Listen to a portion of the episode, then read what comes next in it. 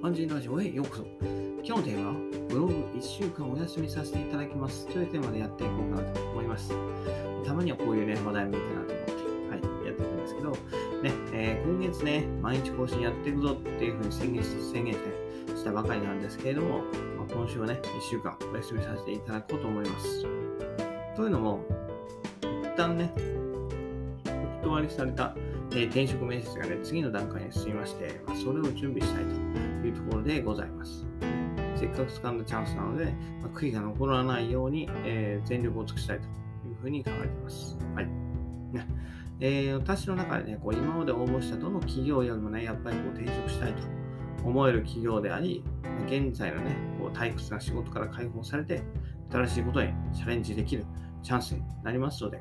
えー、このチャンスをね、活かせるように頑張っていこうかなと思います。はい。ね、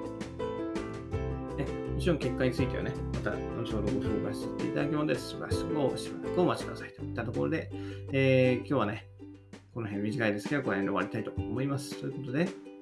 えー、今日は秘宝、ブログ1週間お休みさせていただきます。というテーマでお話しさせていただきました。